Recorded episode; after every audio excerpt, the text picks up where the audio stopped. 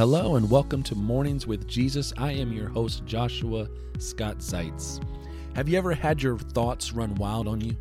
It can happen in the most peculiar places, perhaps at work or church, during a movie, or dare I say, while someone is trying to talk with you. This isn't always a bad thing, but as a Christian, the enemy knows that most of our battles are won or lost in the mind, and he will use whatever he can to throw his fiery darts our way. The perfect way to combat these wayward thoughts is by speaking and meditating on the Word of God. Perhaps you've heard it said before that you are what you eat. In the same light, we are what we think as well. Therefore, it is imperative that we learn to cultivate a good thought life by using the Word of God. Today's encouragement comes from Philippians chapter 4, verses 8 and 9.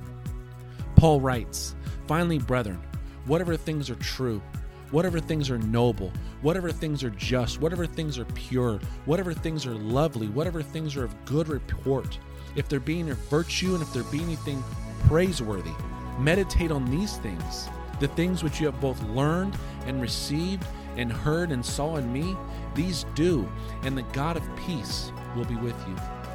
The more word we have on the inside, the less room we will have for anything the enemy might throw at us.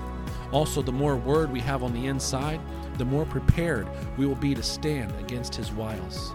Today's challenge for you and I is to meditate on the Word of God.